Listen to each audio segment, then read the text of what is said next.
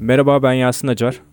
Bu bölümde Mısır Firavunu Tutankamun'dan bahsedeceğim. Bahsetmeden de saltanatı ile alakalı küçük tek düze bilgiler vereceğim. Daha geniş bir anlatım isterseniz eğer bana Instagram hesabımdan ulaşıp mesaj atabilirsiniz. Eğer bana destek vermek isterseniz ve tüm bölümlerden haberdar olmak isterseniz Yasin Acar 50 Instagram hesabımdan beni takip edebilirsiniz. Keyifli dinlemeler.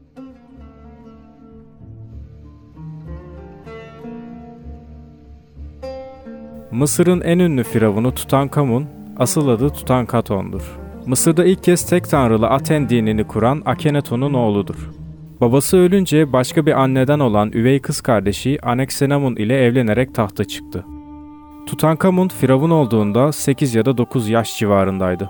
Tutankamun başa geldiğinde merhum babası Akhenaton'un Mısır'ın çok tanrılı dinini tek tanrılı bir din haline getirme kararı sonucu ülke hala kaotik bir durumdaydı. Tutankamon'un hüküm yıllarında Tanrı Amun'a tapınmak tekrar yürürlüğe konuldu. Teb dini bir merkez olarak yenilendi ve Firavun'un isminin sonu yaratıcı Tanrı Amun'a kraliyet olarak bağlılık göstermek için değiştirildi. Ayrıca Mısır'ın bölgedeki itibarını eski haline getirmek için her ikisi de ileride Firavun olacak güçlü danışmanları Horemheb ve Ay ile uyum içinde çalıştı. Ay özellikle Akhenaton'un politikasını tersine çevirmek ve sevgili eski tanrıları ile onların tapınaklarını yeniden yürürlüğe koymak için genç Firavun'u kuklası olarak idare ediyordu. Saltanatın ilk yıllarında Mısır'ın eski çok tanrılı dinine dönüş yaşandı. Kendisi de Tutanaton adı yerine Tutankamun adını aldı.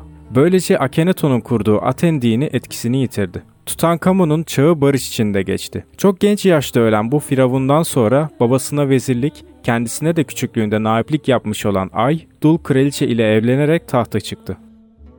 Tutankamon efsanesi Kral Tutankamon'un mezarı, diğer kralların mezarlarına göre oldukça gösterişlidir. Tutankamon'un genç yaştaki sıra dışı ölümünün nedeni bugün bile pek bilinmemektedir. Sanki Tutankamon aceleyle gömülmüştür. Bir kısım araştırmacılara göre mezar bir soylu için hazırlanmaktaydı fakat o sırada Tutankamon ölünce aceleyle buraya gömdürüldü. Ancak mumyasının kafatası sol kulağının arkasından zedelenme bulunduğu için şu anki Mısır bilimcilerinin son açıkladığı durum Tutankamon'un generali olan Horemheb'in yönetimi ele geçirme amacıyla Tutankamon'un kafatası arkasında sert bir cisimle vurmuş olabileceği tezidir. Tutankamon'un mezarı iki odadan ve ilk odaya inen bir merdivenden oluşmaktadır. İlk odada bir at arabası, Tutankamon'un tahtı ve bunlar gibi Tutankamon'un hayattayken kullandığı paha biçilemez eserler bulunmuştur. Bu oda bulunduğunda odanın Krallar Vadisi'nde yer almasından dolayı bir mezar olması gerektiğini düşünen Howard Carter ve arkadaşları odanın duvarlarına vurarak duvarın arkasındaki boşlukları aradılar. Sonunda bir boşluk bulundu ve duvar kırıldı.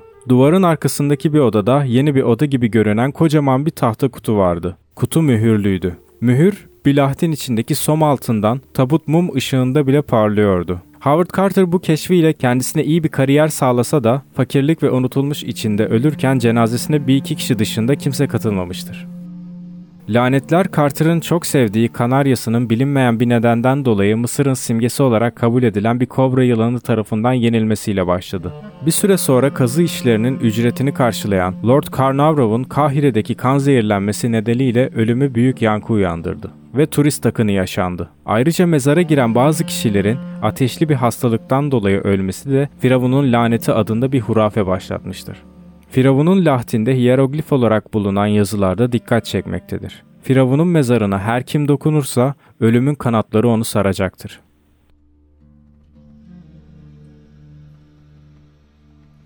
Peki bu iddiaların yüzde kaçı doğruydu? Bütün bunlar gizemli şeylerden hoşlanan okurlar için ikna edici gelebilir ancak iddialar tutarlı değildir. Birincisi ne girişte ne de mezar odasında herhangi bir lanetle ilgili bir yazı yer almıyordu. İkincisi o dönemlerde Kahire'deki elektrik kesintileri sıklıkla yaşanılan bir olaydı.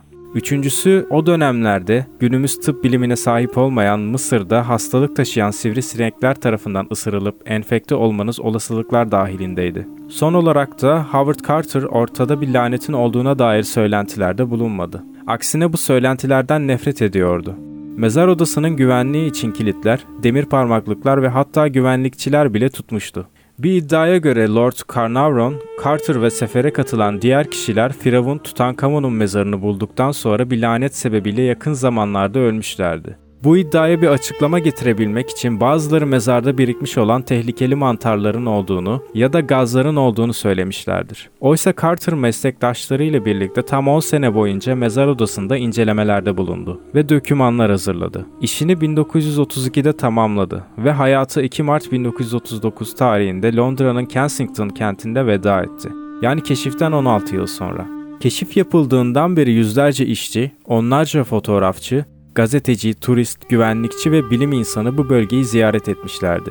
Hatta Belçika kraliçesi bile içeriği gezdi ancak ortada herhangi bir lanetin etkisi görülmedi. Hatta 7 sene boyunca mezar odasını gözetleyen çavuş Richard Adamson bile mezar odasının açılmasından 57 yıl sonra hayatını kaybetti. Mezarda en çok yer alan kişiler açılıştan sonra ortalama 21 yıl daha yaşadılar.